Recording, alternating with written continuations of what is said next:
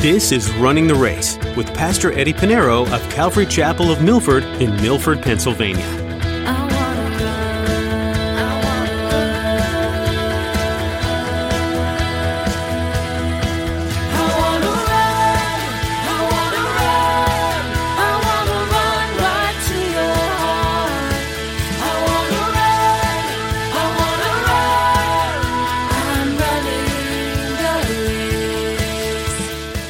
There's a mid-trib where people believe that Christ will come in the midst of the tribulation.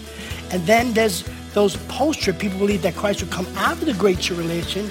And then the pan-trib are the ones that say, I don't care if it's pre, mid, or post. I'm to let it pan out the way God wants you. Pan-trib, okay? That's a joke. Anyway, but here it is. Jesus Christ is coming for the church. We're not appointed to wrath. God allows his children to experience suffering and trials. Don't believe anyone who tells you otherwise. But there's a difference between him inflicting it and simply allowing it. There is some controversy in the church over the timeline of when the rapture will happen. But as Pastor Eddie will explain in today's message, God won't inflict his wrath on those who have already accepted him, and he'll spare us from the tribulation. Well, Let's join Pastor Eddie in the book of 1 Thessalonians chapter 1 as he continues his message, The Power of the Gospel of Jesus Christ.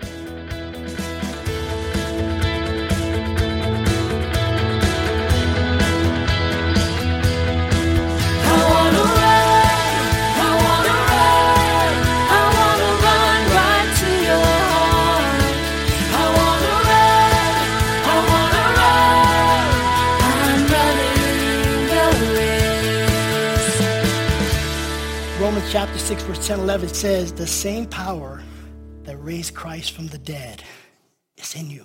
Think about it. Do you need to go to Israel, to the empty tomb, to kind of go there and ponder this? Think about this. Jesus rose on the third day. On the third day, Jesus rose. The power that raised Christ from the dead is in you. Is in you. And you say, I don't feel it. Oh, how close are you with the Lord? Do you acknowledge God? Do you acknowledge the third person in the Trinity, the Holy Spirit? He's in us.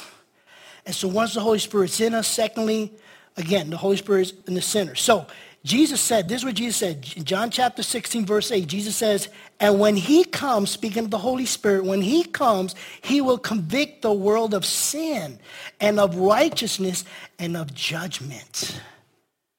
Later on, Jesus says he's with you, but he will be in you because Jesus has ascended to the Father. But he said to the disciples, he's with you. He's not in you yet because I have to go up and then I send the Holy Spirit. You see?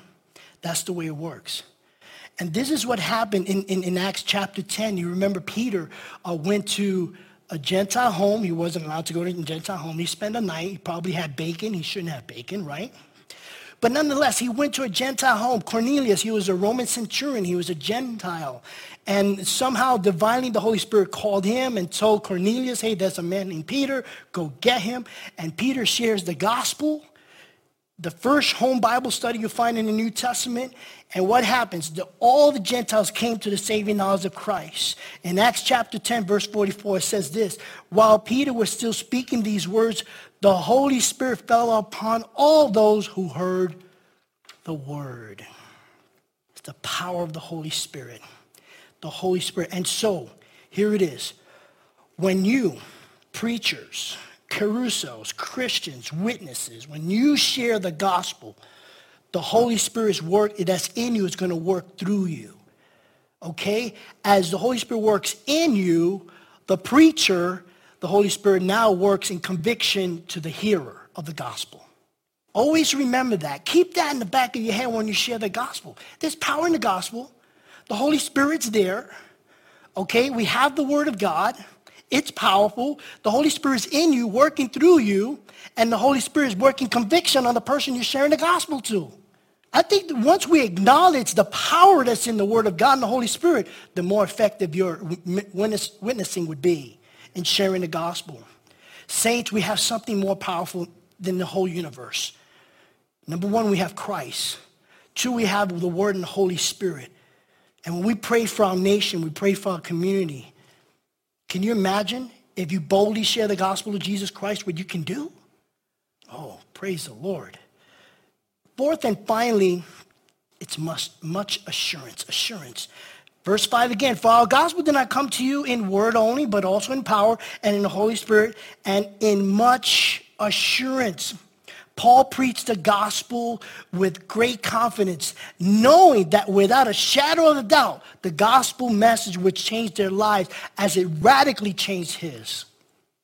I don't know if you can go back to when you gave your life to the Lord and you knew who you were and you look at who you were before and what Christ has done in your life, I know many of you could say, man, that is radical. I am not the same person I used to be. And if it has supernaturally done a radical transformation in your life, how much more would you think when you share the gospel with someone else? See, that's why you're called a witness. You're living proof of this transforming power of the gospel of Jesus Christ. And so the church of the Thessalonians accepted the gospel as the word of God. The end result, their life was with full assurance of faith, faith in Jesus Christ. I don't know about you, but I love when I listen to Billy Graham. One of the things he always says, I never met a man or woman that have accepted Christ and regretted it. And that really sticks to me because that's so true because I know it changed my life. And there's an assurance once I know that, hey, when I die, I'll enter into the kingdom of heaven. When I go through my trials and tribulation, I have one who can help me. I could echo the words of the psalmist, Psalm 23. The Lord is my shepherd. I have no needs. I have no, what do I need?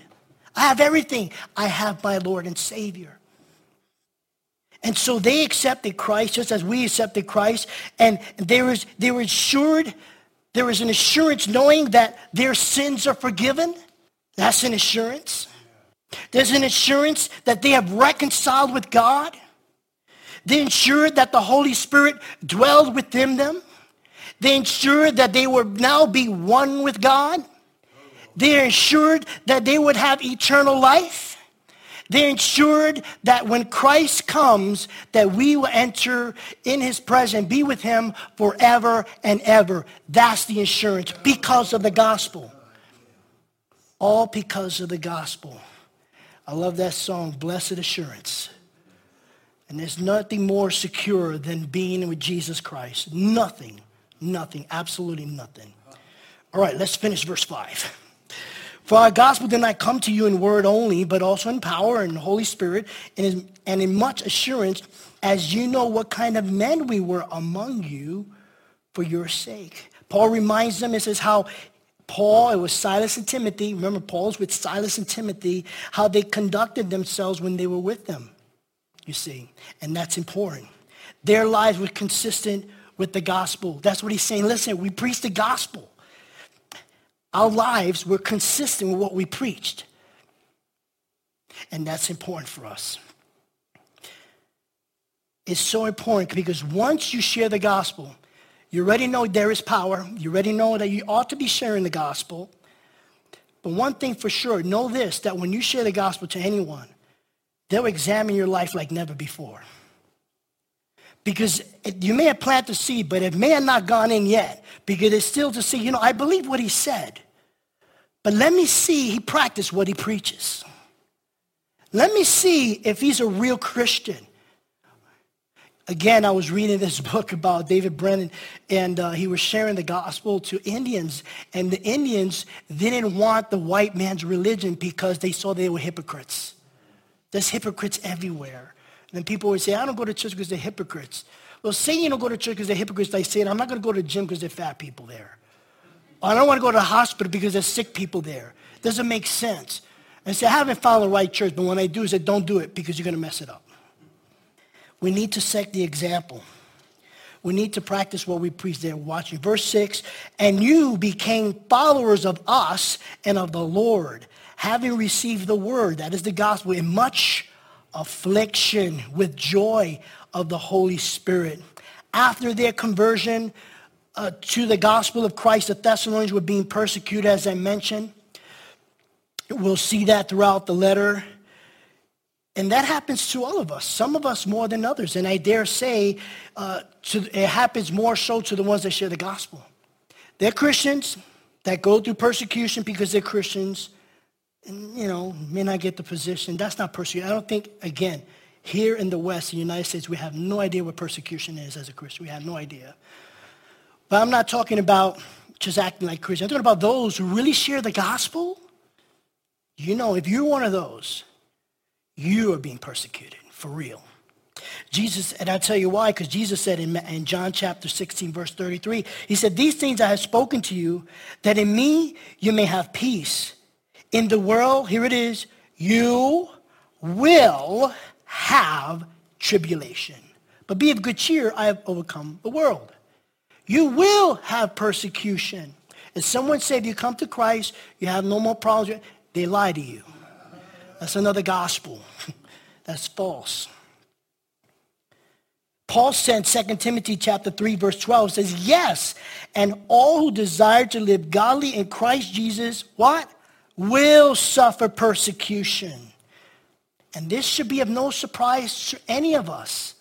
It shouldn't be a surprise to any Christian because almost 2,000 years ago, the Bible told us. Jesus said you would suffer persecution because you were a Christian. Later on in chapter 3 of 1 Thessalonians, Paul writes this, 1 Thessalonians chapter 3, verse 3, no one should be shaken. You should not be shaken by these afflictions, for you yourself know that we are appointed to this. Isn't that great? You're appointed to affliction? That's awesome. Well, that's exactly what Peter, James, and John, remember when they were arrested by the Sanhedrin Council in the book of Acts, they say, hey, we forbid you to preach this name. They didn't even say Jesus. And then they beat them up and then they let them go. And they, with, you know, busted lip and big lumps in their head and all beat up, their, tore, their, their clothes are probably torn. And says, praise the Lord, we counted worthy. Look, we got beat up for Jesus. That was the early church. Now, to the world and those outside of Christ, it's impossible for them to experience joy and affliction simultaneously. Sorrow and its opposite of joy is not in man's nature. Nature, the natural man, when they suffer affliction, they don't know how to get to joy. Because if they don't have Jesus, there is no joy. It's different for the people in the world because that's the natural man. Yes, we're natural, but now we're spiritually alive through Jesus Christ. That's why we're born again. It's the spiritual part of that.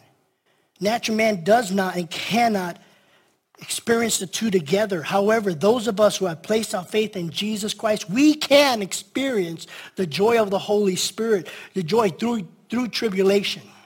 That's what makes us different from everybody. And because our joy is not based on circumstances, that's happiness. Happiness is temporary. Circumstances, no, joy is permanent. And only a Christian, those who have placed their faith in Christ, could experience that joy in the midst of trials and tribulation. In the midst of trials and tribulation.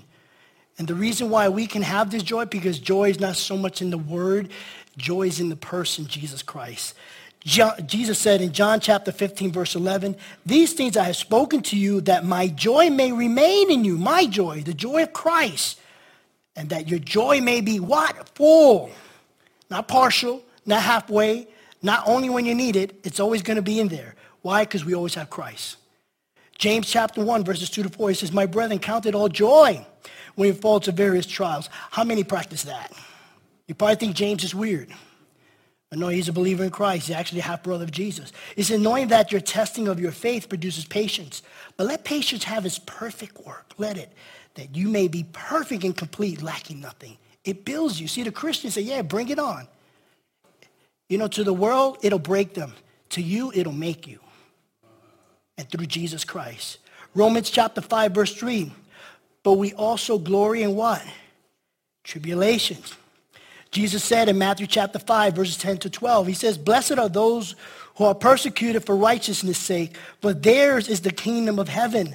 Blessed are you when they revile and persecute you and say all kinds of evil against you falsely for my sake. Rejoice and be exceedingly glad, for great is your reward in heaven, for so they persecuted the prophets who were before you. You're in good company. Most important, you're in good company with Jesus.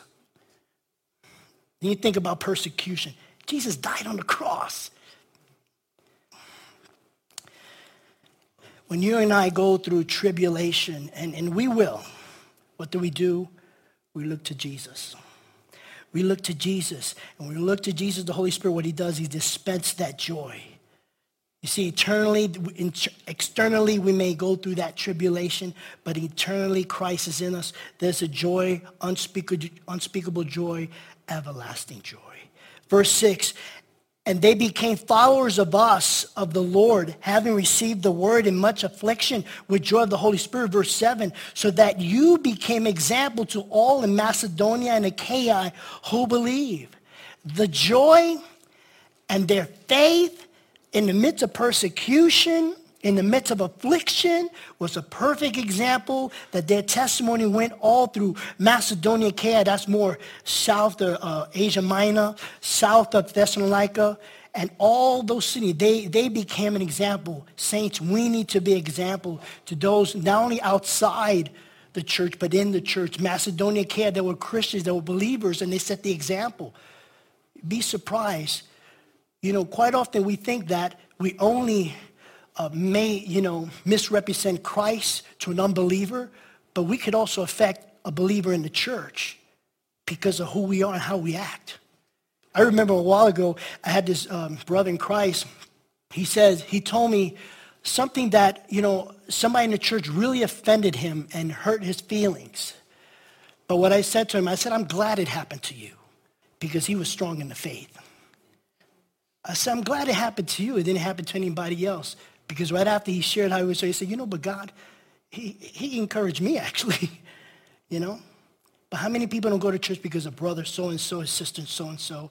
You know, that's what Paul said. Listen, you set the example in Macedonia and Achaia, and they believe. Verse 8, for from you the word of the Lord has sounded off sound it off. For you students of the word, those two words, sound off, uh, only mentioned here in the New Testament. It means to blast forth, to sound off like a trumpet, something that rings out, the sound that goes, goes forth very intensely. And that's how they share the gospel. They share the gospel. And it was like a blast of a trumpet. What a great testimony for a church. First, here we see that the gospel came to them. Second, the gospel they received the gospel. And thirdly, the gospel went from them. That's the way it should work. You will share the gospel. You, are, you now are, have eternal life because someone placed their faith in Christ and they share the gospel to you. Now you receive the gospel. Hopefully, you're sharing the gospel to those out there. Verse 8, for from you the word of the Lord has sounded forth, not only in Macedonia camp, but in every place. Now, because of that, look what it says. Your faith toward God has gone out so that we do not need to say anything. Maybe, who knows, this was during Paul, when Paul met them, was during his second missionary journey. And probably Paul meant to go to Macedonia, Achaia, or other areas and say, what do we need to go there for? Man, these guys, these Thessalonians, they're on fire for Jesus. They already hit that area. There's another church there. They didn't need to say anything. Verse 9.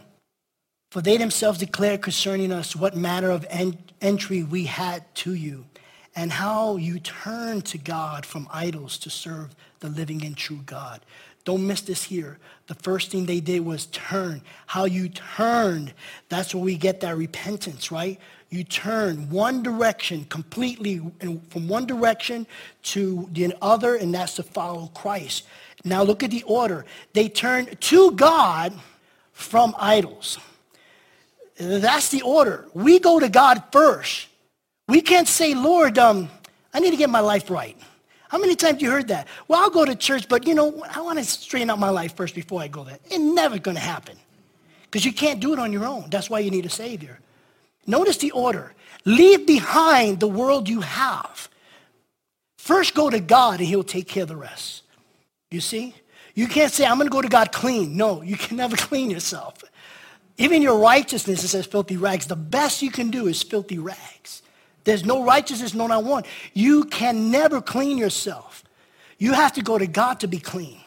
You have to go to the cross when the, the blood of Jesus Christ washes away our sins. So the order first, it, you need to turn to God from idols to the one living true God, the one and only God, not many gods.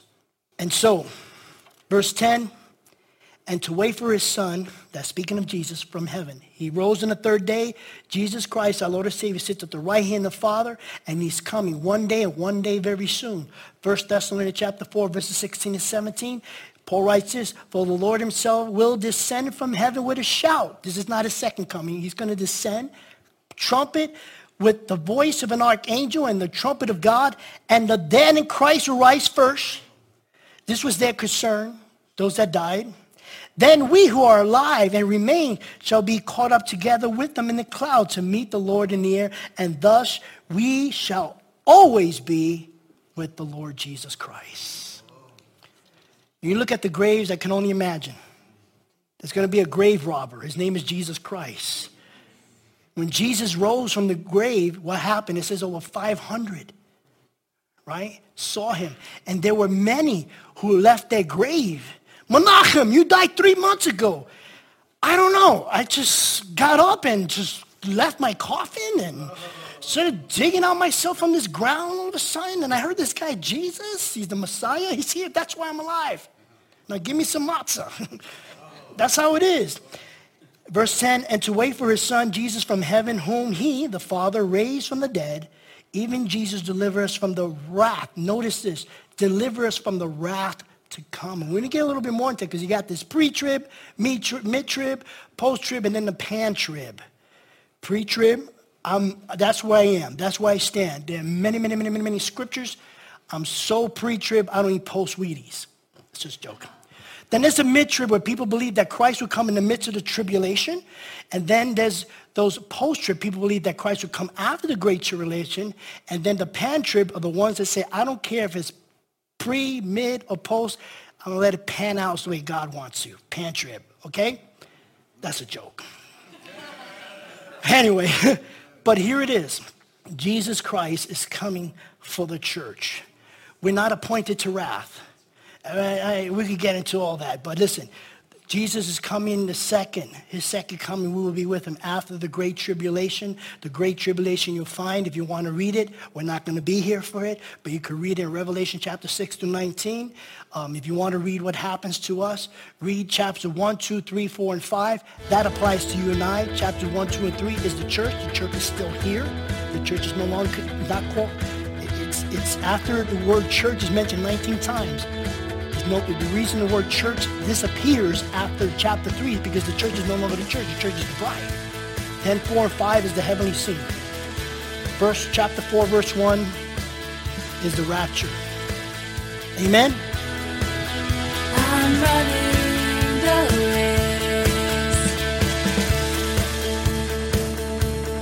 You've been listening to Running the Race with Pastor Eddie. We've been looking at some useful and applicable things in the book of 1 Thessalonians. Toward the end of this book, there are some verses that might be viewed as a test or a challenge depending on what you're going through. The author of this letter, the Apostle Paul, says to rejoice always, to pray without ceasing, and in everything to give thanks. Do you have much to be thankful and grateful for today?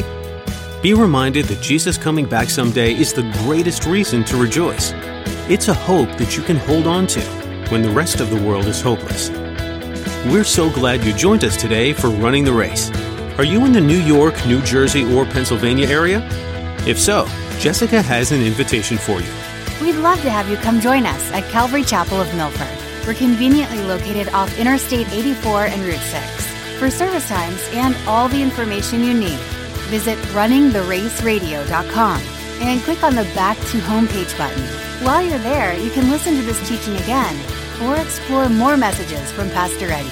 Again, that website is runningtheraceradio.com. Thanks, Jessica. On our website, we also have some helpful resources to assist you in what you're learning or how you're studying the Bible. Just click on the Study Helps tab at runningtheraceradio.com. We're so glad you tuned in today, and we look forward to the next edition of Running the Race.